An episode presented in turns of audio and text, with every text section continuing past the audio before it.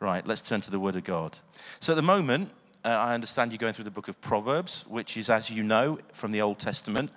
It sits right between the book of Psalms and between the book of Ecclesiastes, and it's known as one of the wisdom books. At first glance, uh, the Proverbs can just appear to be like a collection of random sayings. They are a bit like that, aren't they? They just come one after the other really quick, and sometimes they can appear to be a random collection. But if you read them through and if you think through them carefully, you'll quickly see that each one of them, every single one of them, can have real and relevance, importance into our lives. See, the, the Proverbs for me are essentially about real life wisdom. And I don't know what your life's like, but I know what my life's like, and I need wisdom. I have joy in my life, I have pain in my life. I have rejoicing, I have difficulty. And all of it can be negotiated in God if we have His word to see us through. And that's just not theory. I know it from personal experience. I want to tell you, I know it from the work that I do around the world. I see people who suffer in ways that I can't imagine, and yet I see them prevailing. I've, I've given this testimony many times, and I'll keep giving it because it's important. Rose in Pakistan was a woman who converted from Islam. And because of that, her own mother sent two Muslim guys with kerosene to set her on fire. And they succeeded. And when I was with Rose recently, after she'd gone through her medical treatment and we've got her into a safe house, she was shining with Jesus. And I was hurting through a circumstance I was going through. And I looked at her and I just blurted out, Rose, how have you done it? How have you stayed so joyful? And she said, Because, Paul, it's perfectly reasonable to expect to find the very best of God in the very worst of circumstances. You can't do that without Jesus. You can tough it out in your own strength for a while, but in the end, that'll fail. So, what I want to do today is look at Proverbs, specifically about speaking the truth. Now, speaking is all about words, right? You can't really say a lot audibly without words. You can say a lot, you know what it's like when somebody says to you something that you don't like, your body can rankle and you can communicate very clearly that I don't like you and what you're saying, right? But speaking is all about words. And you'll find a lot of references in Proverbs about how powerful your words can be. So you'll have heard this sticks and stones may break my bones, but words will never hurt me. That's wrong, isn't it? It is wrong, isn't it? Because words can and they do hurt. And Proverbs has plenty to say about the words we speak. So I'm going to rattle through some. They'll come on the screen, right? So Proverbs 11:9, evil words destroy one's friends, wise discernment rescues the godly. Proverbs 15:1, a gentle answer turns away wrath, but hard words stir up anger. I'll stop there for a second because in our relationships with others, how often is it true that our emotions get the best of us and we don't speak gentle words? So if you take Proverbs and read them and take them in as truth, it can actually modify your behavior. And then these become true. A gentle answer turns away wrath, but hard words stir up anger. Proverbs 15:4. Gentle words bring life and health. A deceitful tongue crushes the spirit. Proverbs 16:24. Kind words are like honey, sweet to the soul and healthy for the body. Proverbs 18:4. A person's words can be life-giving water. Words of true wisdom are as refreshing as a bubbling brook. Proverbs 18:20. Words satisfy the soul as food satisfies the stomach. The right words on a person's lips bring satisfaction. Proverbs 20:15, wise speech is rarer and more valuable than gold and rubies. Proverbs 25:18. Telling lies about others is as harmful as hitting them with an axe, wounding them with a sword, or shooting them with a sharp arrow. wow, and that's just a few. If our words are careless, like sticks and stones, they can hurt and they can damage people, but they can always damage us as well. If our words are careful, this is amazing. They can bring life and healing to people, they can bring life and healing to ourselves. The Proverbs also have a lot of verses that are about speaking the truth, and that's what I want to look at as briefly as I can uh, just now. So if you know the Proverbs, most people, when you're going to speak on truth from the Proverbs, think you're going to hit me now with stop lying, It's bad to lie, right? So I'm going to do that, but just for a little bit because I want to get it out of the way because I think being deceitful and being lying is something we all know we should avoid. We don't always get it right, but we know we should avoid it. So if I was to do an appeal right now, and I'm not going to, so don't put your hand up, right? If I was to ask you all, is deceit a good thing?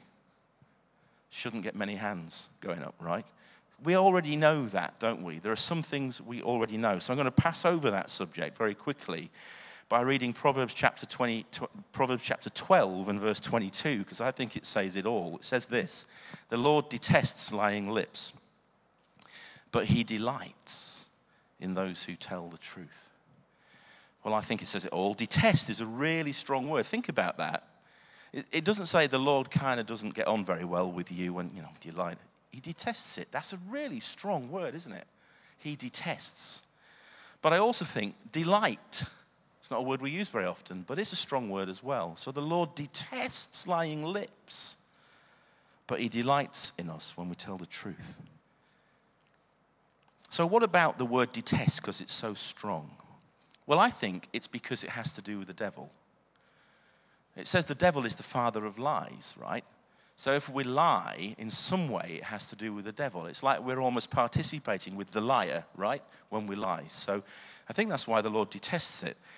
And to take that a bit further, just to prove it almost, I want to look at gossip now. So, Proverbs chapter 16 and verse 28 says this A troublemaker plants seeds of strife, gossip separates the best of friends. Now, that sounds pretty harmful to me. Gossip does have the power to bring division. And the proverb says it has the power not only to separate friends, but the best of friends. So it's a real example of the power of our words and how we can use them. When we look in the New Testament at the word gossip or slander, we can find this word there, if it's on the screen, yeah. It's diabolos, and look at it in Titus chapter 2 as an example. And it's interesting that we get from the original language the word diabolos. Can anybody tell me what diabolos is? Or diabolos, we say. It's the word that we get the devil from. You musicians out there, you might know of a thing called the tritone or the augmented fifth. In old music, it was known as diabolus in musica, the devil in music. So, diabolos, the word that's used in the New Testament sometimes for gossip and slander, is diabolical. That's really, really strong we get from diabolos in other places. If you do a word search in the New Testament, it's the same word that is used for Satan, the devil, the false accuser, the slanderer, the father of lies himself. And if you look into Strong's Concordance, it will tell you that when you diabolos, when you slander or gossip, you are doing the devil's work. You are partnering with him, and often you're partnering with him to bring strife and division. So it's really, really strong. Psalm 133 says this How good and pleasant it is when God's people live together in unity. For there the Lord bestows his blessing, even life forevermore. That's a good thing, isn't it? Right? In another version, it says the Lord commands his blessing. So, unity in the church is so important because it brings the commanded blessing of God, right? Whereas unity brings division and the spoils of that. So it's really, really important that we work together in unity. So if you want unity, don't go around partnering with the devil in lying, gossiping, or slandering. Just don't do it. And if you do it, repent quick. Keep short accounts. Turn around and decide in your heart, I'm not going to do the devil's work in this church. And it does say in the scriptures that we're not ignorant of Satan's devices. I want to tell you, I've been a Christian 36 years, I've been around a lot of churches, and it's as common as muck for the devil to try and destroy unity. It's one of the things he does all the time, and very often he just uses our words. The seeds we sow cause strife and disunity. So I'm going to leave you to think about deceit and gossip and slander a bit more for yourselves, and I want to turn now to Proverbs 18 21. It says this the tongue can bring death or life. The Message Bible, which is a modern paraphrase, puts it like this, and I love this words kill, words give life. They're either poison or fruit, you choose.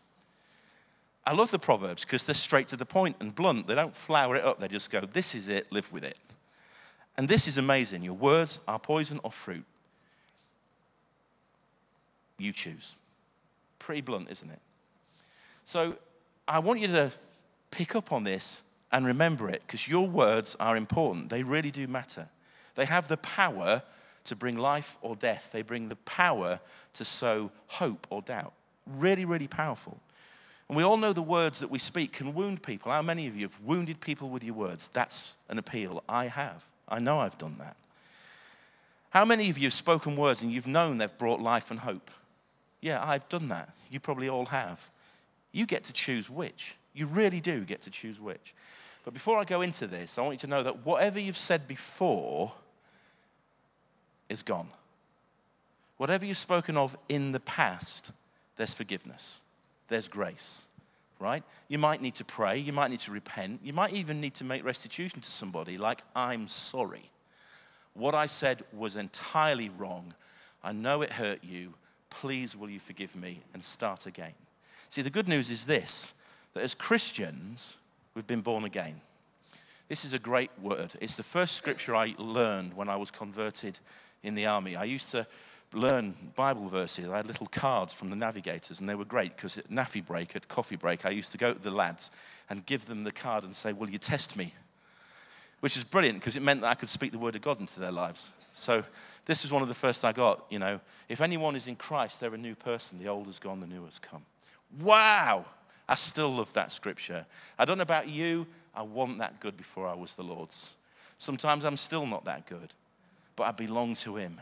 And there's always forgiveness where there's repentance. So if you need to do business with God, go to see people, sort things out, put things right, do it. Don't delay. Don't be part of the devil's ploy to sow disharmony. Just repent and restore relationships. So, with that wonderful possibility of new life, being born again, fresh starts, I want to ask you a question.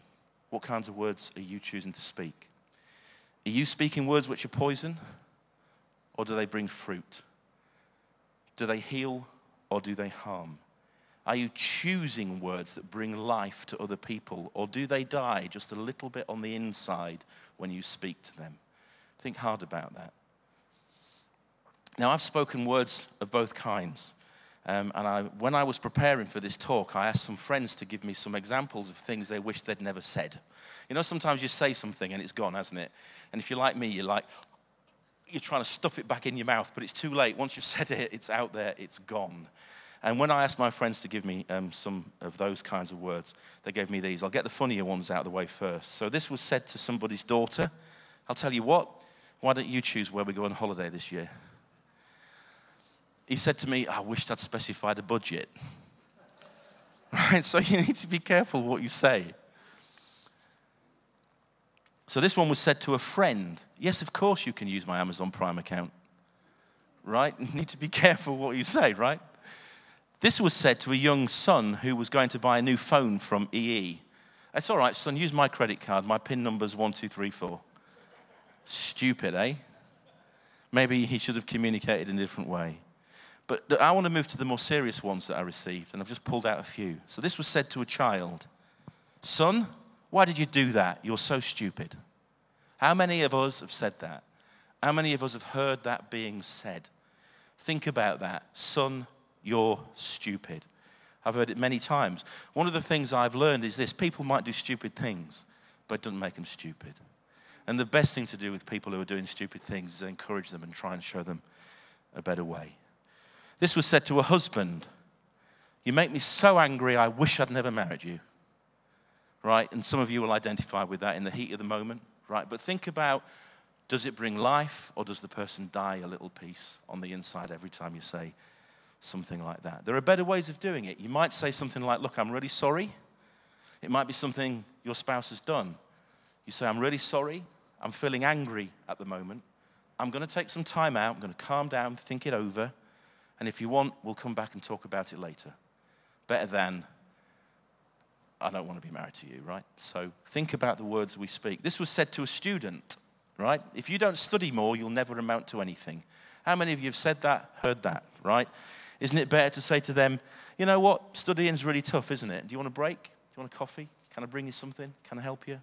What's your room like? Can I help you organize? Is there anything you need? Not, if you don't study, you'll never amount to anything. Because if a young person, and many of our young people live with negative images from the media, that word could be the final nail in their coffin of self doubt. So, words are really, really important. Another person said, told me this one, and they said it broke up a friendship. They just said, I don't trust you, end of friendship. Now, I won't go into the details around that, but it might have been better if they'd said something like, Look, what you've said, what you've done has really hurt me. I'm sorry about that. That might just be my reaction. I'll come back to you later, we'll talk about it. But words have power, and sometimes we need to put our brain in gear and use our brains rather than our emotions. Now, sometimes letting things go, extending grace and forgiveness to somebody without verbal retaliation is the best thing. But sometimes it's also helpful to bring correction, because I'm not saying we should never correct people. Like in the church or in the family, if there's bad behavior, sometimes it might be best just to let it go but if it carries on, you need to address it. So correction is important, but you have to do it in the right way. And if we correct each other, it can bring life, it can bring maturity, it can bring growth. So it's really important. Now, in the New Testament, there's a group of verses in Ephesians 4 which speak about this. Those verses are part of a bigger passage of Scripture, and it talks about unity again. It talks about the maturity of the church. And they say this that as we speak the truth in love to each other, we'll grow to become the mature body of Jesus Christ with him at the end, the head. For him, from him, the whole body, joined and held together by every supporting ligament, grows and builds itself up in love as each part does, it, does its work. The world that you live in needs the church. Not the sort of religious claptrap that goes sometimes with the church. It needs the church, the body of Christ. Imagine what this town would be like if the church was mature and adult and grown up with every member fulfilling gifting, calling, and doing the right thing. Can you imagine how powerful we'd be with all this, the gifts of the Spirit and so on? So we need to correct one another in order to bring people to maturity so that the body in i love it in the new king james version. It says the body will reach the measure of the stature of the fullness of christ. Can you imagine cleethorpes and grimsby if jesus was walking around in the flesh? Can you imagine what it would be like? I want to tell you that you are his flesh so if we can reach maturity we will be his body walking around in the flesh what would grimsby and cleethorpes be like then so correction is important but we've always got to do it carefully. We've always got to do it with love and with consideration. I'm not going to say much more about that because it's obvious, but I want to read Colossians 3, verse 12 to 17 to you because it's really good and it's better than anything I could say. So here we go. Since God chose you to be the holy people he loves, you must clothe yourselves with tender hearted mercy, kindness, humility, gentleness, and patience. Make allowance for each other's faults and forgive anyone who offends you. Remember, the Lord forgave you, so you must forgive others. Above all, clothe yourselves with love, which binds us all together in perfect harmony. And let the peace that comes from Christ rule in your hearts. For as members of one body, you are called to live in peace and always be thankful. Let the message about Christ in all its richness fill your lives. Teach and counsel each other with all the wisdom he gives. Sing psalms and hymns and spiritual songs to God with thankful hearts. And whatever you do or say, do it as a representative of the Lord Jesus, giving thanks through him to God the Father. Wow. So, most of what I've said so far is about speaking truth to others. What I want to do now is talk about how we speak truth to ourselves or not. And to introduce this next collection of Proverbs, I want to read something to you, and then I want to ask you a simple question. The question I'm going to ask you is this Who are they? Right? You ready? So I'm going to read something, and then I'll ask, Who are they? I knew they were there, but I tried to ignore them and deny their existence. They controlled how I felt in the morning and when I went to sleep, even during my sleep. They would often cause my emotions to feel unstable, sometimes making me feel unstable too. They would dictate how, how I reacted to situations or conversations. They caused me to speak negatively to other people, often about other people. They often caused me to feel offended, angry, or hurt, whether it was truly justified or not. They frequently reminded me of my shortcomings and flaws, making me feel inferior and often without value. They tried to pull me down with discouragement or hopelessness, stealing my peace and joy. They even tried to tell me my future was uncertain. Who are they? Who said that? Whoa, my mother said thoughts. I was going to maybe get some more answers, but that's the answer. So no, it saves a bit of time, doesn't it? If we get it right out of the bag. So, yeah, thoughts. So, Proverbs 4, verse 20 to 23 says this. It's very interesting. My child, pay attention to what I say. Listen carefully to my words. Don't lose sight of them. Let them penetrate deep into your heart, for they bring life to those who find them and healing to the whole body. Guard your heart above all else, for it determines the course of your life. Now, the word heart in verse 23 in the original Hebrew is complex and it's full of meaning. It means the center of your being. And as part of that, it has to do with your mind, it has to do with your thoughts, and it has to do with your character. Sometimes verse 23 is translated like this love this. Be careful what you think because your thoughts run your life. Stick your hand up if you think that's true. I mean, isn't that true? Though often we get towed down stupid roads and avenues because of what goes on up here and we don't rule it and we, can't, we haven't got an antidote sometimes for what's going on in our heads. This proverb's teaching us to be careful how we think because the quality of our thoughts can determine the quality of our lives. And I know this from personal experience. A while back in my own church, our pastor told us about Moses and how he was called by God to rescue God's people from Egypt. And Moses said something like this But I'm not very good at speaking, and what if they won't listen to me? I do that all the time.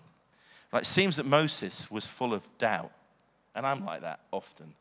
Sometimes those voices are loud, right? So I lead this really precious ministry called Release International. It was started by Richard Wurmbrand. I can't tell you ever since I started doing this, even before I started doing this, how many times I've thought I just am not good enough. Right? In fact, I didn't go for the interview for a while because I was thinking there's got to be somebody better than me. But God had a plan for my life. And it's Him who I needed to listen to, not my thoughts. Who's seen this before? Next slide. Who's seen that before? Anybody? Shout it up. GIGO, garbage in, garbage out. Does anybody know where it comes from? Sorry?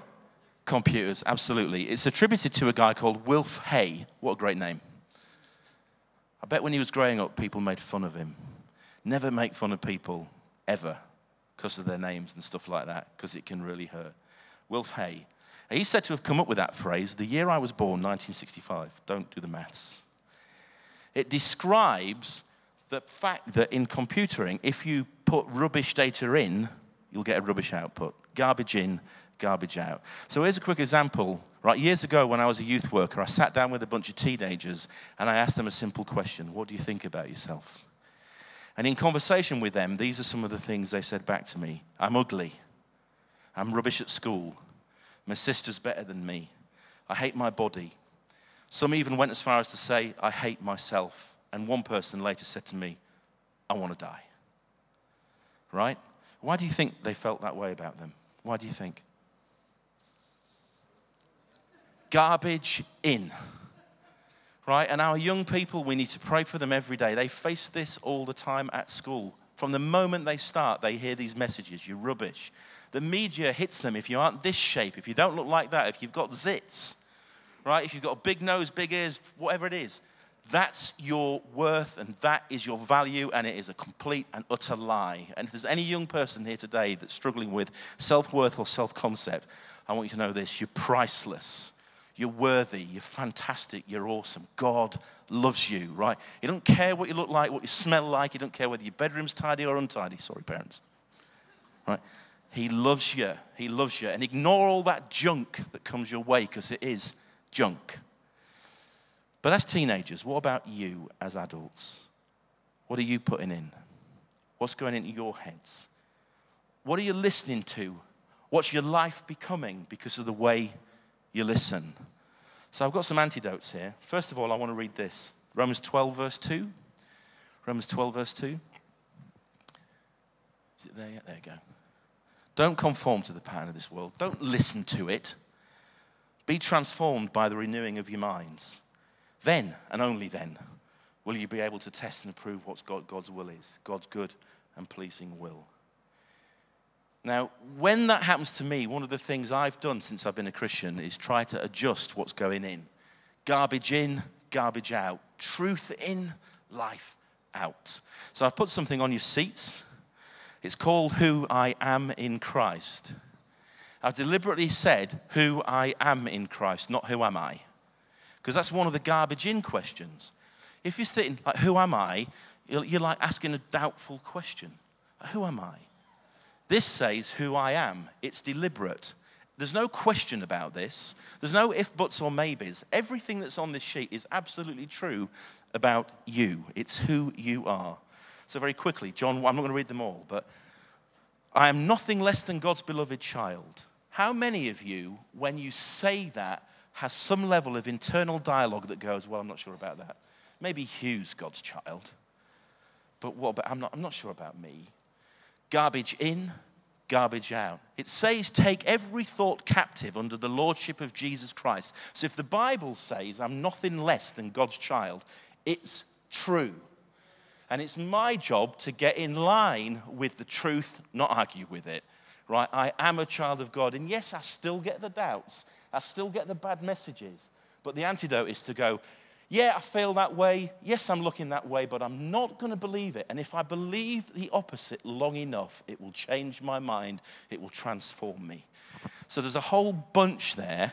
I'm going to just finish with one on that list. Listen to this Ephesians 1, verse 3 to 8. God loves me. I've been chosen by him and I've been adopted as his child. He showers his kindness on me along with wisdom and understanding. I'm not stupid right? God showers his wisdom and understanding on me. And I want to say this our lives can be utterly amazing if we build them on the truth and not on garbage. Now, I don't mean our lives will be without pain and will be without suffering. But if we consistently build our lives on the truth, we can be like Rose, who, after being burned with kerosene, is able to smile, forgive her persecutors, reach out to Muslims, and say it's perfectly reasonable to expect to find the very best of God in the very worst of circumstances. But I want you to know this as well. It ain't going to work if you just listen to me today and go home and do nothing, right? Because change takes time. Did you know this? That a habit can take between 15 and 84 days to develop, depending on what the habit is. So, if you want a new habit, if you want a different way, start doing this on a regular basis. And I want to finish with this verse Proverbs 23, verse 23 says this Buy the truth and do not sell it. Wisdom and instruction and insight as well. Listen, You've heard some truth, not from Paul Robinson. You've heard some truth from the Word. You can take home all this truth, right? But it's only going to do anything if you commit to it. If you say, nothing else in my life is worth this truth. Only this truth is worth it. And there's a story, isn't there, in Matthew 13 where it says this The kingdom of heaven is like treasure hidden in a field. When a man found it, he hid it again, and in his joy, he went and sold all he had and bought the field, right? He wasn't interested in the field. He wasn't interested in all he already had. He was all, only interested in the treasure. And we all know, those of us that are saved, those that have given our lives to Jesus, the treasure is this that once I was a sinner, I had my back towards God, I was going my own way, building my own life. And then all of a sudden, I got an understanding of the cross of Jesus Christ. And I turned around. Repentance is a Greek word, metanoia. You turn around and you go in a different direction. And we all turned towards God. And when we did that, He gave us His Holy Spirit. And it says this when we receive the Spirit, we cry, Abba. Because all of a sudden, at that moment, I'm no longer just a number in the world, I'm a person known by my Abba. All of a sudden, I'm a child of the living God. And that's truth. And if you don't know Jesus today, if you haven't given your life to God, if you haven't turned your life over to Him, I want to tell you this buy truth as if it's the only thing that matters. Take your life and say, All my life, everything it is, everything I've got, you know what? I'm giving it over to you, God. Because only then can you have wisdom. Only then can you know truth. Only then can you have freedom. Only then can you have the abundance of life that God promises. So if you don't do anything else, determine to understand what it means to buy the truth as if it's the only thing that's ever going to matter. Amen. Thank you.